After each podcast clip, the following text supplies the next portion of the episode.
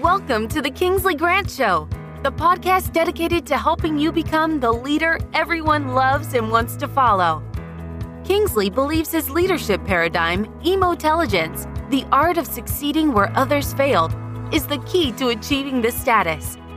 On this show, Kingsley guides you through the uncharted waters of emotional intelligence and leadership essentials, with the guarantee that upon exit, you will become more skilled in relationship management, decision making, and job performance.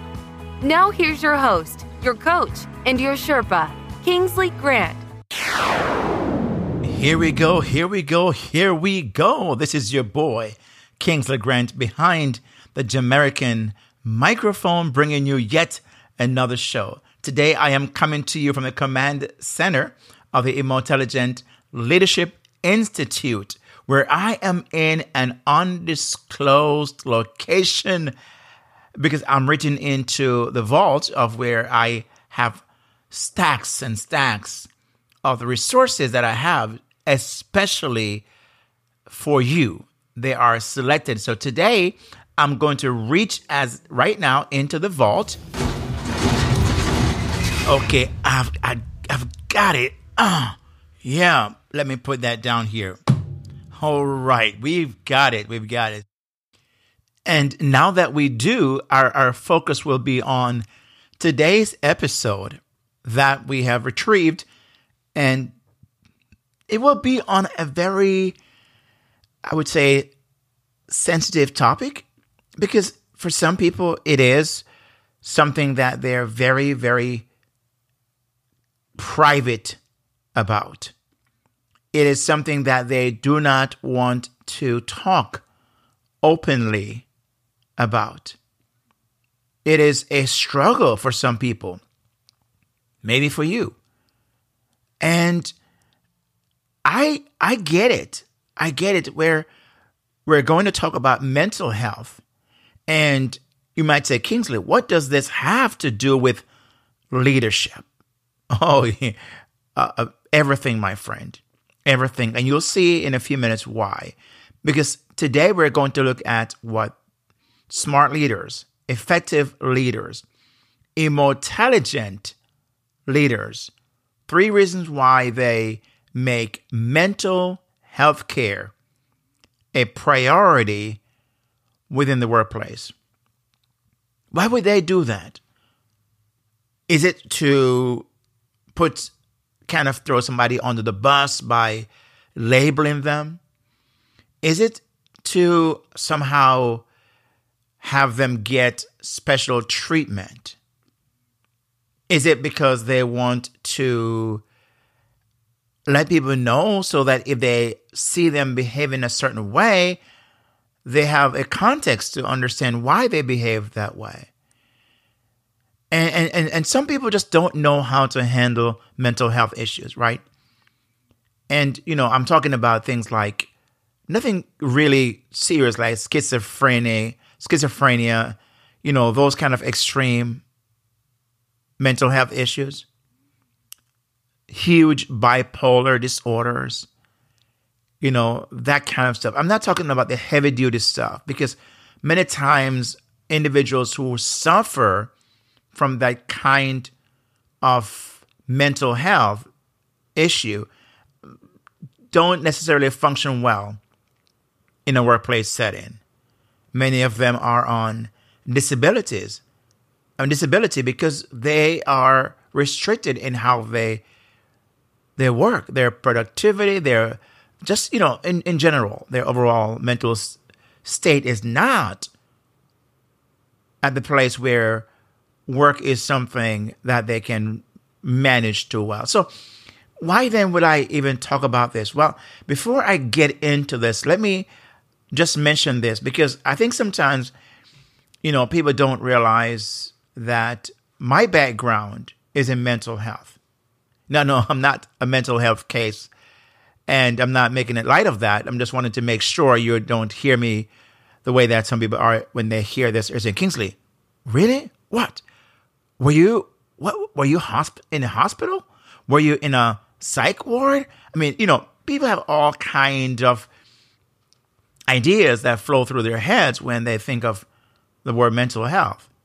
But little do they know that if they're struggling with anxiety, fear, phobias, um, worry, those are, are mental health issues. It, it's amazing, right? How sometimes people don't think of those as mental health. It's almost it's been normalized, and then when they think of mental health issues, they're like thinking about the biggest that I mentioned a few before. That they are thinking those are the things, but my background is in psychotherapy. So I am a licensed in the state of Florida, a licensed mental health worker or a licensed psychotherapy psychotherapist. And having had the training and also have seen families with all kinds of issues. Now, most of this is relational, but a large number of it is also mental health. And, you know, as, as of this date of recording, you know, I'm conservatively speaking, I've seen over 5,000 family families uh, basically on, on issues that relates to mental health and or relationship issues. So I, I do have a background in that. So I'm very, very sensitive in the sense that, I mean, let me use another word. I'm very much aware of what people who are going through serious mental health issues, what it's like. I mean, you know, I, I don't know what it's like because I have not been in their shoe. And, but I, I, I, I work with them. I talk with them. I listen to, listen to their stories. And so I have a good, a good handle on that and know how to help people navigate through those very challenging times of their lives. So I, I as I can speak with authority on this topic and not just like somebody who is just, you know, reading an article or articles and kind of reporting through a podcast like this. Now, there's nothing wrong with that. I am I'm I'm glad for those people who can and I've done that in some areas where I may not be an authority, but I have read enough and I see it as me just passing on information. It's me saying, "Hey, you know what? I think it's good for my audience to know this. I think this would be great for you as a leader to be aware of this. Oh, wow, this, I came across this article today, or I saw this today, and I want to share that with you. So I, I see myself as a curator sometimes, curating information and then making it available. So I understand that, and I play that role in some areas. But when it comes to this area, that's my expertise. So I, I'm very well you know, versed. Now, I'm not saying that I know everything about mental health because who really does? Who really does? But I know enough to, when I see certain terminologies and certain um, issues, certain mental health names being mentioned, as far as labels being given to certain things, I am aware of what that means and what they're talking about. But why is it then, as a leader, it is very important for you? Why is it so important to make mental health, mental health care a, a, priority within your workspace, your workplace, your company, your organization? Why? I think there's a taboo surrounding that, right? Because, you know, I, I'm, I'm from Jamaica, as you know this. And, and growing up, I remember if you ever had a mental health or mentioned anything that had related to mental health where you might say, you know, I need to go speak to somebody. You know, in my time growing up in Jamaica, you know, since many years back, things may have changed now, but you never actually want to tell anybody that you're suffering with anxiety or you feel depressed and you want to go speak to somebody like a therapist. Oh, the very first thing is you you crazy, huh? You're crazy.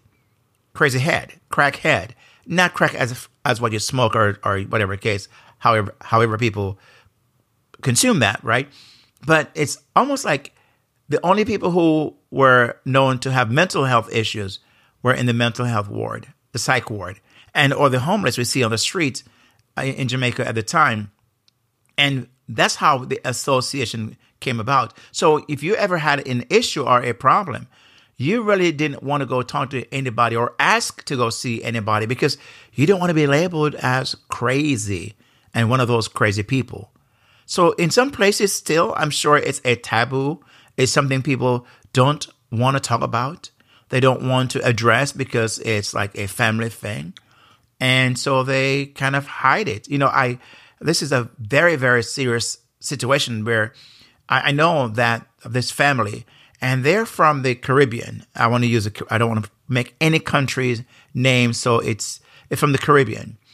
And what happened was they had a a child, and and this child had a mental health issue. There's no question that this person did have a mental health issue, but the parents, or the, in this case, the parent, because it was a single parent situation, didn't want to acknowledge the fact that this person had a mental health issue. As a matter of fact, they they denied it. They they they would not entertain the thought to even consider the possibility that their child had a mental health issue. This child grew up and got a bit got older and as they went through their teenage years, you could tell it became a little bit more apparent that they were not as, you know, the typical teenager and what they're doing in their stage of growth. And, there was something kind of off. But again, you know, you cannot tell this parent because when you try, they would dismiss it. They would not want to acknowledge it. They just kind of like, oh, we'll we're gonna get past this. This is just a teenage thing, and it will go it will go go by. What happened was years later, you know, the person, this child became a young adult, and what happened that they, you know, I don't know all the story, but this is what happened. There was an altercation that happened, and this child, who is a young adult, shot the parent significant other, right? Killed the significant other and and really didn't it wasn't coherent enough to realize what happened. Now this is a very very sad situation because when I tell you the story, it breaks my heart to know that this actually happened. And then the next thing what happened was this child when the police came wanted to take on the police. And so the police shot this young adult and killed this young adult. So now this parent have lost their significant other, they've lost their child who really had a mental issue but didn't want to actually acknowledge that, lost that child. And then now this is really, really what happened. Now this have this person, this parent, a week later, a week after all of this went down, this parent had a massive heart attack and died. Can you imagine that? I mean, this is like, you know, it's almost like a watching a movie. This is almost like, come on, Kingsley, that's never, yeah, it did. It, I mean, I, I, I, it happened. It's not a made up story. It's a real story. And I knew, I knew all three individuals. I knew them. And, and so when it happened, I was like, I, I just can't believe it. But I, I'm thinking, could this have been avoided? And you know, I believe it could have been avoided. Because had this parent actually acknowledged and made this, you know, brought out of the dark into the light what could have been addressed and could have been this person could have gotten the help they needed, it never did. And, and so I, I share that story to say how important it is to truly help people in the workplace address or you know make this conversation one where it's not like a taboo people can talk about the things they're experiencing without any repercussions or any kind of stigma attached to them or label attached to them to them or somehow they're being you know treated like with like a sympathy project. They don't want that. They don't want sympathy projects. And sometimes that's the reason why they don't say anything. They don't want that. So, what can then leaders do? What are three reasons that I believe by making it mental health care a priority, addressing it uh, the issues within the workplace. Why is it so important? Why is it so important? Well, let me mention this just as a way to kind of segue into our our three reasons that according to the World Health Organization, one in four adults experience mental illness each year. One in four. That means 25%, right? So you think of that wherever you are right now. Imagine in your workplace. That means one in four of your people have experienced or is experiencing a mental health issue. And, and they continue that an, eight, an estimated 18% of the US adult population have an anxiety disorder. 18% of the US population have an anxiety disorder.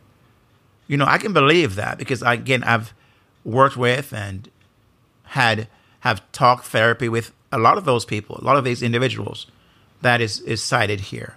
So the first reason then I want to give you of why it ought to be made a priority is that it leads to better performance, engagement, employee retention, and overall well being.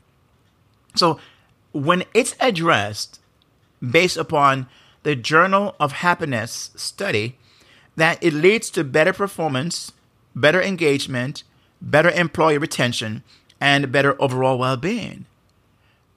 So, then by actually bringing out into the light this topic, talking about it, allowing your people to discuss it openly without any fear of stigmatized and labeled and all of those different things. It's occasionally how do I how do how do you do that? Well, yes, there is a way to approach this. When I do you know, training and group act, group activities, this is one of those things I work on and and kind of show leaders how do you go about doing this. But I, I just really don't have time to go into all of that right now in this episode.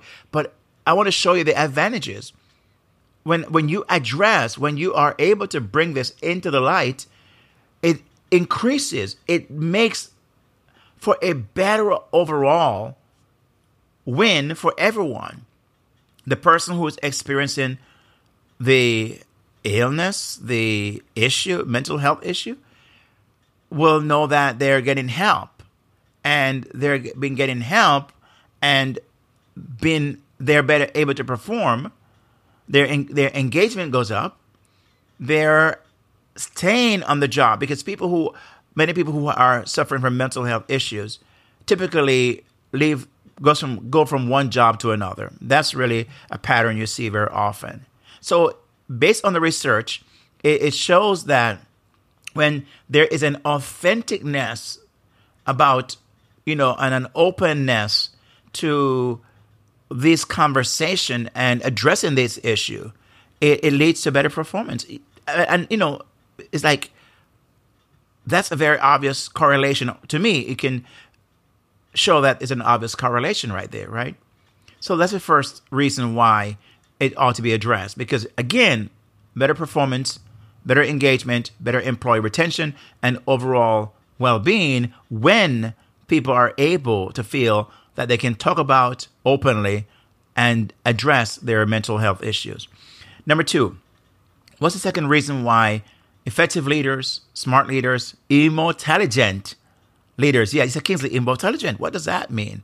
Well, as obviously by now, well, not obviously, but for if you've been listening to me for some time, you know that I wrote a book that's called The Emotelligent Leader: Succeed Where Others Failed and Become the Leader Everyone Loves and Wants to Follow. As a matter of fact, because you are that emotelligent leader and you are addressing these things as far as healthcare and health, mental health issues, mental health issues, you are going to become a leader that people are going to respect and want to do give them their best work to. Why? Because not many leaders do that.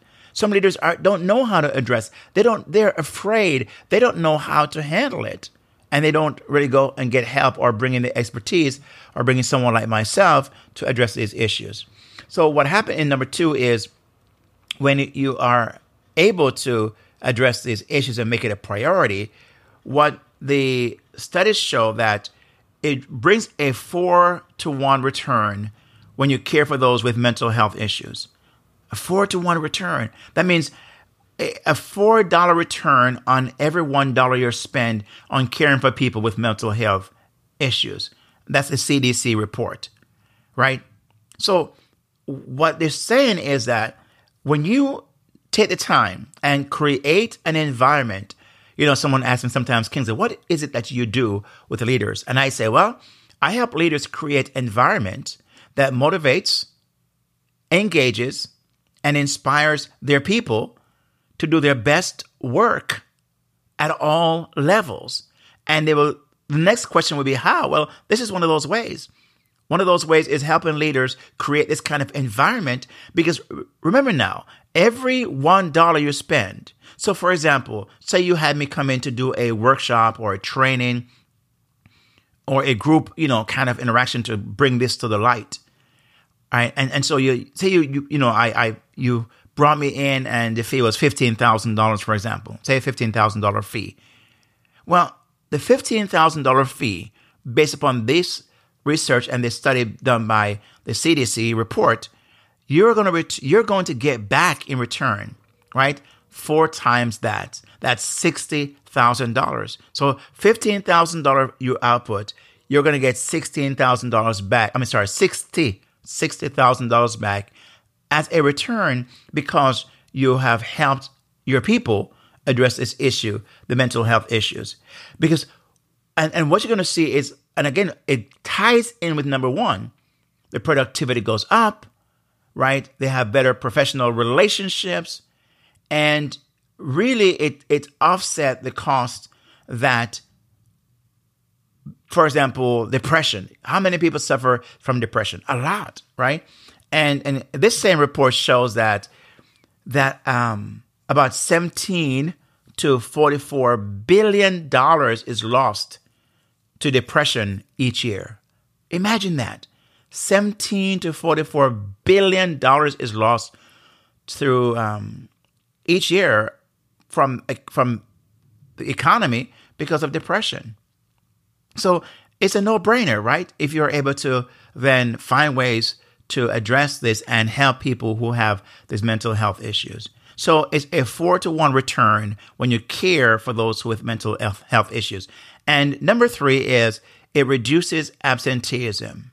It brings that down because as you can imagine, people who have these mental health issues, whether it's anxiety, right, um, phobias, some fear issues, um, depression, you, you know, and on and on it goes, right? When they have that, many times they don't want to get up out of bed. They want to stay in bed and they're just calling to work. I just not feeling well. And they'll say, I'm sick. And, and they they are. They're, they're going through a, an illness of some kind, right? But they will not say, I'm having a mental health issue. Because again, if the company is not the kind of company that allows people to talk about those, then it's going to be, I'm just sick. I'm not feeling well today and so people call into work. And, and as a matter of fact, here's what the CDC report shows. In a three month period, patients with depression, right? That means the one out of four patients with depression miss an average of 4.8 work days and suffer 11.5 days of reduced productivity. So they will miss a average of 4.8 work days in a three month period, right? So in work days in three months, for almost five work days, they'll miss. It's more than, right, one a month. They're going to miss work. But not only that, they are going to be, they're going to produce less. There's redu- reduced production because of their issues that is suffocating them. It's it's really paralyzing them. They just have a hard time functioning. They cannot concentrate. They cannot get their minds together. The work is suffering. They make mistakes. I mean, on and on that goes. You see why it's so important then to make mental health care a high priority within your workplace? And do you see why it's also very important to, if you're going to bring someone to address the issue as a consultant or a coach or a speaker, you know, trainer, when you're going to address this issue, you bring someone that has a background in the mental health work because they are more able to speak to that issue in a, a way that helps people kind of almost like normalize and create an authentic environment where this conversation can happen, can take place. So, to truly, I, I believe that because it's such a prevalent thing and happens so often, I, I believe that you're going to find that when you start doing this, when it's brought to the light, there's going to be truly, I, I would say, a radical transformation, or there could be potentially, let's put it that way, a radical potential, a radical transformation. So the three reasons that again I mentioned why it's important for for I use smart leaders, but I would say effective leaders or better better yet, emotelligent leaders, right? And and an emotelligent leader is one who is self-aware, is very aware of his or her emotions, manages very well, and also manages the emotions of those around them. That's who a more intelligent leader is, or intelligent person is. And so, three of the reasons why I believe it ought to be being a priority is number one, it leads to better performance, better engagement, better employee retention, and overall well being. Number two, is a four to one return on caring for those with mental health. Number three, it reduces absenteeism. And also, it reduces people quitting and you having to replace those individuals. And trust, and as you know, right, it is a very, it's almost, um, what, three months salary or what, 1.25% to 2% salary that you're going to have to spend of that person's salary to replace them. I mean, really is a very costly thing, very costly thing.